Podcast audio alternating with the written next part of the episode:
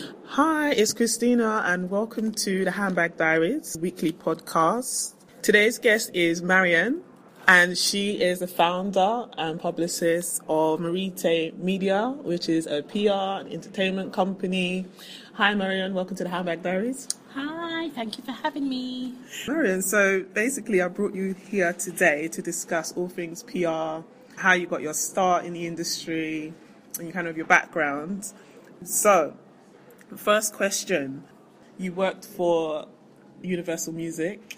Yes, I worked for Universal Music International um, about eight, nine years ago now. Yeah, so tell me about that journey and how you got your kind of start in music PR. Um, I started. I, I was first working for PPL, which is a licensing company, and then I just joined up with agencies, music, music, um, PR, music agencies for work. What they call recruitment. That's it. music recruitment agencies. agencies, um, and kept putting my name around um, for admin jobs. To be honest with you, but then um, just off on the off chance, I got a job at Warner Music as a temp, and then I got the job permanently. I stayed there for about a year and a half, and I was doing promotions. I was doing promotions of Pure Garage and Twice as Nice compilations, which was really great because it meant I got to go to the end every Sunday, which everybody killed themselves to get into back in the day. but I always had VIP, so that was a good. Ooh, everyone needed to be basically Yeah. friends with you. That was a good start. and also, you've worked with like artists um, such as Rihanna when she first started, Yeah, and when I- Five. When I um, eventually got um, moved from Warner's and eventually got my job at Universal Music, it was doing international PR um, for the international company, um, so like Universal Music UK. So what we normally did there was we worked with um, the territories we worked with were um, Southeast Asia, um, South America. Um, um, Australia, but sometimes we worked with American artists, especially when they were new. So we, when Rihanna was brand new, when she was first signed to Def Jam, we did her PR and her press junkets. And people like Maroon Five, Daddy Yankee, if you remember Daddy Yankee back in the day, so. Jonas Brothers. Um, yeah, we so when those artists are really new to the UK, when they're first brought over to, to the territory, we used to do their PR for them. But then when they blew up, then they forgot all about us. And then they went on to And bigger they- things. Yeah. so, in terms of how you got your start, uh, talk to me about kind of how I got my start how you got noticed, basically. How you know what is it? for my own skills? For my own PR. Basically, um, I got I was made redundant um, from Universal Music um, in 2008, um, and I ended up really just going on Twitter and just talking and ranting. And to be honest, and I was mi- mainly still mad at the music industry, so I was ranting about the music industry a lot. So a lot of music industry people did notice me, even though I was under a pseudonym and I had no picture. Um, but when I did finally put my picture up, a lot of my ex colleagues said, "Oh, I follow you. I know you." Yeah. um, and some of them approached me to do PR for them because just checking if I still had, if I stole all my contacts from Universal Music, which I did. Um, so yeah, so some of them had um, been made redundant as well and had were launching their own projects. Yeah. A couple of them were books. It was my first. My first um, freelance jobs were books, book launches. Yeah. So I got my start like that.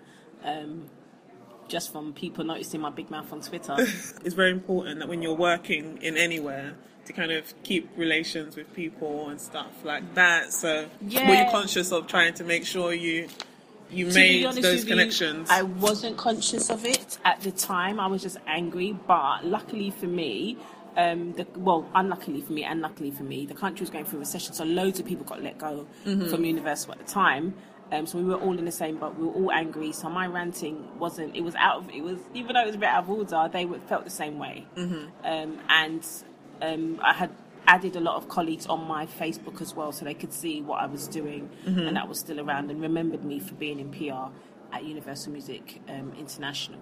So yeah, to have PR, to have national, international PR contacts is always a plus, um, and, it's, and it's, it's leverage. and obviously you used them to your advantage to set Exactly, up Merite yeah, Media. exactly. So tell me quickly about what your company does. Well, Merite And who you work P- with. Merite PR um, started in. I launched it after doing a few freelance gigs, a, a load of freelance gigs for a few years. I launched it in 2011. That's because I just kept getting work. Um, and I I just had a landing page, basically had a landing page and an email address and a few business cards. And and my track record from working with other people doing book launches and stuff. So as people started coming to me, I thought it was important just to have a brand and to have something to, to let them go to and, and say, this is the people that do my PR company. Mm-hmm. The name I was using before was a little bit silly. It was Delicious PR. I didn't like it. Mm-hmm. so, so yeah, I worked with no, I, I worked with anyone who would pay me, to be honest, at Mm. first. So it was entrepreneurs, it was presenters, it was um, music artists as Yeah. well. Um, and I worked with a few people who were just starting out, and I felt like they had a big enough following that they can t- t- talk, to, talk to people about me as well. People like Remel London, who's great now. She's on One Yeah, Extra, she's and doing she's really on WhatsApp. well. She's doing really, really well, exactly. So I worked with her at first as well. Got her first bits of PR for her. Mm-hmm. Um, and just, just putting my name out there, networking. I went to every networking event I could possibly go to, especially when I got 3,000 business cards. It's like, right, I'm getting rid of a thousand of these this week. So I went every single networking Really? event I could possibly go to. In terms of networking strategy, because I, I think for me, I now look for quality over Mm, yeah. quantity, but I still still sometimes unsure. Like, should I be going to more? Should I be coming back? Like, how many was you going to a week? I went to everything I could think of. I think back then, when we're talking about now, we're talking about 2011, Yeah. um, when people just started, everybody starts doing thing now. It's like the normal thing to It's do. the norm now. It's the the norm. cool- Even if you're trend. nine to five, you, you literally have a side hustle.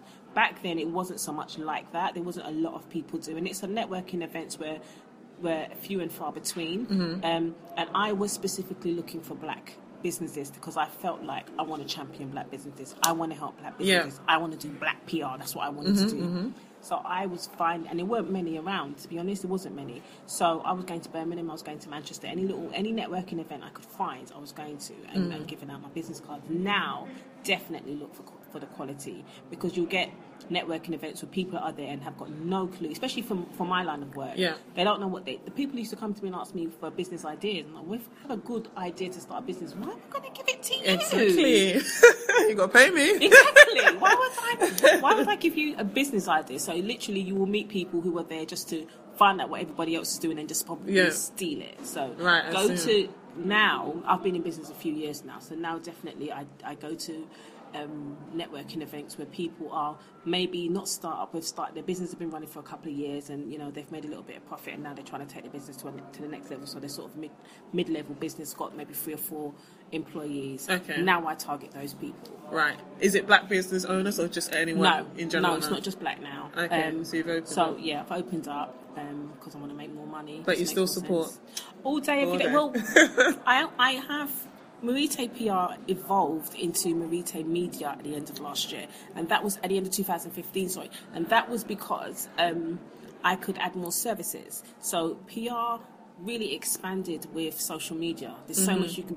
We had to. The PR industry had to amalgamate Yes. social media into PR strategies. Otherwise, you're just finished. losing exactly. So we had to amalgamate that. And traditional PR is kind of like it's not to the wayside, but it's still it's still important. But you have to be able to do loads of other things. And one thing that I definitely do um, that I don't think a lot of other people do is video biographies for my clients. Ooh, that's really Um, good. Yeah, so basically, it's all like a trailer to a trailer. You'll see a movie trailer, but I make trailers for their business. Right. So like intro videos when you Yeah. go to their to their YouTube, Their or whatever, pages, their pages, or their brand a- pages. Yeah, exactly. I'll make Okay. a, a video, and I try to encourage them to, to put themselves on. A lot of people don't want to um, put themselves on forward, camera. yeah. So I encourage them to have somebody, a face of the brand. So that's one thing that we do. We do a lot of media training. So I, I, I expanded the business to include that. So there's video editing to learn, there's lighting to learn, there's sound, there's all that stuff to learn.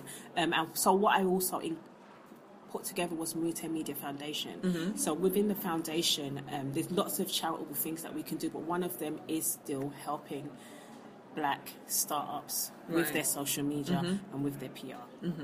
So Okay. we keep, I'm still championing my people. That's good. That's good. Yeah.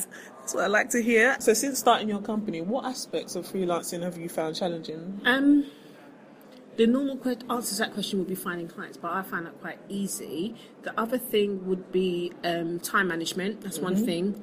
Knowing how to how much time to spend on each client, um, and I work that out with. Sounds really really bad, but I work that out with pay. I mean, the, if the more money you're paying me, the more money I'm going to spend on your on Your your, um, on your campaign. So um, how I work out how how I get paid is at first I was just getting things out of the year. The first person that paid me paid me five hundred pounds, so that was kind of like my minimum. Six hundred pounds was my minimum, um, and I never went. I, I kind of did go below that, but depending on who they were and Right. you know and what their circumstances were. But then to work, you you have to work out how much would you pay for it. Right. That's the first So I think that's really hard. Like a lot of freelancers find it, especially in the beginning, quite difficult to understand what you're worth and what you, what you should charge for a your services. A lot of freelancers undercharge because you think, why are you going to come to me and pay me a thousand pounds? Because that's what you're going to give them. And what you have to work out is how much time you're spending, how much resources you're using, how much research you're doing, Mm-hmm. how much tax you're going to pay, how much you're going to pay yourself, how much is going to go back into the business. You have to do all of that type of accounting before you work out how much you're going to how much you're to charge people. Mm-hmm. So um, it's not, like two two thousand pound per month sounds like a lot for PR. It's not. It's not when you want to be on BBC News. No, it's not. Mm. Yeah. yeah. Two hundred pounds when you want to be on BBC News. That's not going to happen. Well, I might get you BBC News just for that one two hundred Right. and then you won't get anything Right. Mm, else. That's all you'll get. You get one piece of PR for two hundred pounds. So, in terms of like reach, do you basically quantify it based on the reach you're giving them or the Exactly. and what that will return? what the yeah exactly what Mm. you i mean i mean people don't understand that pr is not selling tickets it's not getting people to sign up to their website it's not getting people to buy your products i, I can't quantify that that's not what it is it's raising awareness of your brand Mm-hmm. so the, the the the bigger if i get you on bbc news that's going all over the world that is millions and millions and millions and millions of people. So potentially, you could have millions of customers off of that one interview. So that is how you quantify it Right. as opposed to being on in like a local, local newspaper that's going to 10 20,000 people Right. that's how you quantify it you might not you might get more press or more um, sales from the local newspaper than you get from BBC News but that's not something that we can measure it's impossible for us to measure that we're not doing marketing sales but it is the reach of and ha- the audience that we're putting you out to and, and getting you on there. Because obviously, if you're going to be on BBC News, everybody wants to be on BBC News. It's got to be really, really hard to get you on there. It's going to be my skills as a publicist, the way I've sold your story to the producers, that's going to get you on there in the first place. Right, I see what you so that's what you're paying me for. Because mm. not every publicist can do that. Right. And I've been on BBC News a couple of times, so I can. Cool. also, I wanted to go back to what a point that you touched on about being the face of the brand Yeah. putting yourself in front of the brand. For me, as a f- designer, handbag designer, I like, literally I'm still skeptical about, especially if it's still new. You know, so what would what tips could you give to me? Because or interested people in general that are in the same boat. They're quite shy, or they don't really want to be seen, or they just want to be behind the scenes and to be blunt, get over it because oh. to be, because I tell you why. Social media, reality TV, YouTube, Yeah. Snapchat, everything's instant, and everybody's nosy. To, Right. to use for It's want of a better word, everybody wants to see what's happening. So for you, so for you to come out and you want people to buy from you, to trust you and buy from you, and then be anonymous, it's not going to happen. You have to let people, people buy people. right. People buy the idea, Has it people buy the changed? aspiration. Because- it hasn't changed. No, Is it always been this way? it has pretty much always been this way. It was easier to be anonymous before. Maybe We're talking about going back 10 years. Yeah. Before we had Facebook and things like that. When PR back then, um, it was kind of, you had to literally be in a magazine or in a newspaper, and there were only s- small amounts of of slots that you could fill, so you really had to build a PR story behind, especially when we was doing music. We had to build their story. That's why sometimes people lie about their age and, and say they come from humble beginnings when they come from a middle class family. Right, you right. really had to Build build, the story. a story to get the newspapers and magazines interested to get your, your artists in there. Now, you just put them in Snapchat. Right. You can just put them on Snapchat or put them on Insta stories or Facebook Live and they can tell the story themselves. Or like what I do, do a video biography and they can tell their story themselves and broadcast it to millions and millions of people Right. in a drop of a hat. I so see what you mean. it's not so much building the story now. Everybody wants to see you instantly. So if, to have an anonymous brand's not going to work. It might work as a gimmick, but eventually somebody's going to not going to want to know what you look like. eventually, Well, gonna wanna is. She said you it are. herself. You Yeah. know, So, have to be seen. so you just have to really um, PR is Mm. a story to tell or something to sell. So what you have to sell is your handbags. What's your story? Mm. That's the two things: the who and the why. Why are you selling them? What got you into Yeah. making handbags in the first place? Right. Why, who, what, why was it your passion? Right. It's something. Just think of, you. figure out your what your brand story is, right. and then put that together and stick to that. Yes. stick to that story, and don't be scared to show people behind the scenes of your brand, how you make your bags, how you Yeah. pick fabric. That's the type of things that people, People want to see, see. definitely. Yeah. I agree. I agree. This year, I've started to think about building my brand, Yeah. building the, the brand, building a brand. And just in general, I've noticed, you know, just by watching people that I admire, that, oh, this is actually brand building here, Yes. you know? So, what, what would you, um, tips would you kind of give on building a brand? Um, pick the whatever industry you're in. Um, pick the, the four or five, or maybe three or four social media platforms um, that have the most followers. That, that your people in your industry use the most. Right. Don't try and go on everything. Everything, yeah. You're never going to. Even with with things like Hootsuite, where you can schedule your posts, you're never going to be able to update. You you have to be consistent. You're never going to be able to be consistent on seven, eight different platforms. It's not going to happen. So pick two, three, and really hammer those ones. Make sure they're the ones that um, are are the most used in your brand. So handbags, definitely Instagram is going to be the good. Thing. It's my one favorite one, to be Yeah. honest. It's everyone's favourite Instagram, isn't it? It yeah, is. Instagram's def- definitely going to be the best one for you. And now it's got the Insta stories, it's got a live feature. Just they've just built out the live feature as well, so it's got everything built in there for you. That's going to be the best one, and Pinterest is going to be a good one for you as well. Yeah, I'm on Um, Pinterest. Also, um, oh god, what was the question?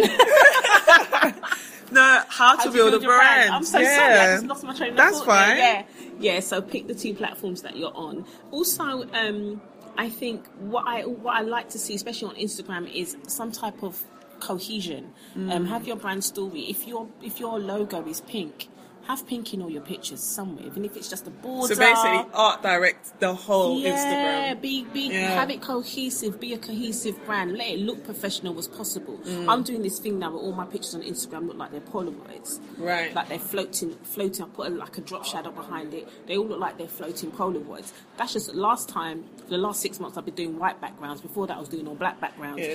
Just do something. It's like me. It's always changed. Like I feel like I've changed my strategy about six times. Yeah, but that's fine. But then now I think I'm on the right one. but that's fine because when people flick through, they see that you've put thought into, into it. That all your backgrounds are black, then all your backgrounds are white, and then all your pictures are Polaroids. They see that you've put thought into it. So it's just being strategic and, and ha- having a cohesive brand. And also um, think about, like I said before, your story and who you're talking to and what you're telling them. Mm-hmm. But also be consistent. Make sure you're posting at least two, three times a day. Mm-hmm. Also, um, I saw a tip today that really pissed me off. Really pissed What was it? when people come out with these things, oh my god, someone's going to pay you for that crap. They said eh, when you're putting up an Instagram post, make sure every single post should have a call to action. No, no, no. I don't no, believe no, that. see, Who said that? Social- Somebody. Yeah, well, I won't say who. But there's a company, it's a communications company that said this. No, social media, people always seem to forget, especially when you're doing it with a brand, they forget about the social part. people are not Mm, It's on about there. interaction, It's about interaction. engagement. You're not going to sit down and watch an advert all day. You watch the programs, and then in between, they've got the adverts. Exactly. So if you think about, if you put that policy to your social media, especially your social media um, platforms, eighty percent is human. So what you, I mean, if your if your if your brand is my brand used to be Merite Media Girl. So that means I could talk about the business because that's the beginning of the name, and the ending of the name is girl because that's me. Mm-hmm. Means I can talk about what I ate, I can talk about what I did, I can talk about my children. So that's how I amalgamated the name. I've separated them now. I've just got Merite Media, and my one is Mr. M Miles personal. Mm-hmm. But I can still I still talk about my my business and my stuff on my personal one. But on my Merite Media one, that's all clients. That's all mm, work. Mm-hmm, there's no mm-hmm. food. There's no cats. There's no children. So basically from separate the personal from the business. Exactly. Or if you're going to put them together, make sure it's reflected in the name. Right. And what you do is 80% has to be human and 20% is business. So if you're selling something, 20 by all means put your adverts on there, but make it only 20% of your content. Right. Because nobody wants to sit down and watch you selling things all day. All You're just day. people will switch off. Yeah, definitely. Or um, because Instagram is so diverse now, you can. What I normally tell clients is on the Insta Stories part, put up your adverts on there. Right. A lot of people start to do yeah, that now. put your adverts on Insta Stories, and on your main timeline, keep that personal. Mm. Or inter, or you can intercede, but definitely if you want to do both at the same time, put your adverts on Insta Stories. But never do both at the same. Never put an advert on Insta Story and an advert on your timeline. That's ridiculous. Mm. Okay. do not whoever if you've read the same thing I read today, ignore that. Ignore Nonsense. it. Marianne said ignore it. so, Marianne, what are you doing currently in PR that you feel is pushing boundaries and what is expected from the norm? Looking at my peers, other people who are doing PR, like the same level of PR that I'm doing, the video biographies definitely is something that nobody else has. I started about two years ago. Nobody else um, doesn't. A lot of my clients were very, very, very reluctant at first. Like, "No, what are you doing? I don't want to do this. This is not PR. I don't. I'm trying to explain to them that it's the best way to get themselves out there, especially with video. Now, you know, 2016 video was the biggest thing. Um, so yeah, I, I, I jumped on that from 2014. I jumped on that. So yeah, I was definitely pushed the boundaries there. Um, in terms of the way I do PR, I noticed that a lot of my peers basically just do the bare minimum. They just go to all the black um, publications or, or um, and just just do just what I, what I call the bare minimum. What I and I and when you look at their clients and their social media, there's no cohesion. I always also always tell my clients that your social media is your PR. Remember that. Mm. Even even your personal social media is your PR. So if, so if I put something in a press release, it's supposed to be on your Instagram at some point. It's supposed to be your Twitter on some point. It's supposed to be on your Facebook on some point. There's no way you can not have it there because journalists. I don't think people realise that journalists, regardless of what you put in a press release, they go straight. They jump straight on your on your on your social media and see what you're talking about. So I always tell them that everything that you're doing is PR, and you have to carry yourself like this all the time now. I think when Beyonce came out with um, not um, Lemonade, the album before Lemonade, I think she just dropped the one that had the Four. black with the pink. Is it four? I can't remember the name. It's, no, it. it's Beyonce. It was just something Beyonce. Beyonce. Yeah, Yeah, the one that had Flawless and Drunk Enough Yeah. on it, that album. When she did that album, everybody came out and said, oh my gosh, she just dropped an album and it went straight to number one with no promotion. Rubbish. Everything Beyonce does is promotion. Exactly. Every single thing she does. So before that, she had done that Bow Down Bitches song. She sang at the inauguration for Pred- um, President Obama. And she done a few other things as well. Um, and, and and what people's not realizing, every, even though she's not saying I'm bringing out an album, every single every time she's in public, that's PR. Mm. She she is promoting herself and her brand, and if, I think they pay for a PR campaign and they think that's it, three months and that's no. Everything you do is PR. Mm. Everything you do, if, as long as you're constantly working and you're constantly creating products to sell, mm-hmm. everything that and you're the face of your brand, every sing, big single thing you do is um, selling your brand. So, for instance, for you, you should always have a handbag on you. Every single picture that you're in, you should have one of your handbags in the I'm always with my red handbag, that red handbag is my trademark. That's and that's one thing. And I think one thing I did early on as well, especially on Instagram, was create a hashtag. Was um, create hashtags for my clients. I know another pe- person said never hashtag yourself. You have to hashtag yourself. You have to because what hashtags do, especially on Instagram, they create an instant search um, feature for your for you and your brand and an instant gallery. So you hashtag yourself on your picture. Other people are going to hashtag you as well, Right. and teach people to hashtag you. Create a hashtag for yourself. We used to do them on Twitter when we was doing um, Twitter chats or live events, but on hash- on Instagram it's it's better because it's visual. There's one thing I create I did early on with every single client I had back in 2013. As soon as we jumped on Instagram, I used the hashtag for my clients. Like, what are you doing that for? What's the point of hashtagging yourself? Because anybody that touches that hashtag is going to create an instant gallery of everything my client's done Is doing. Yeah.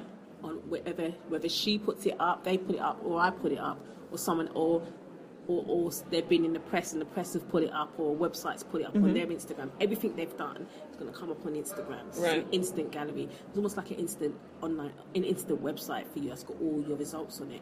Perfect. I think that's one thing I jumped on early on as well.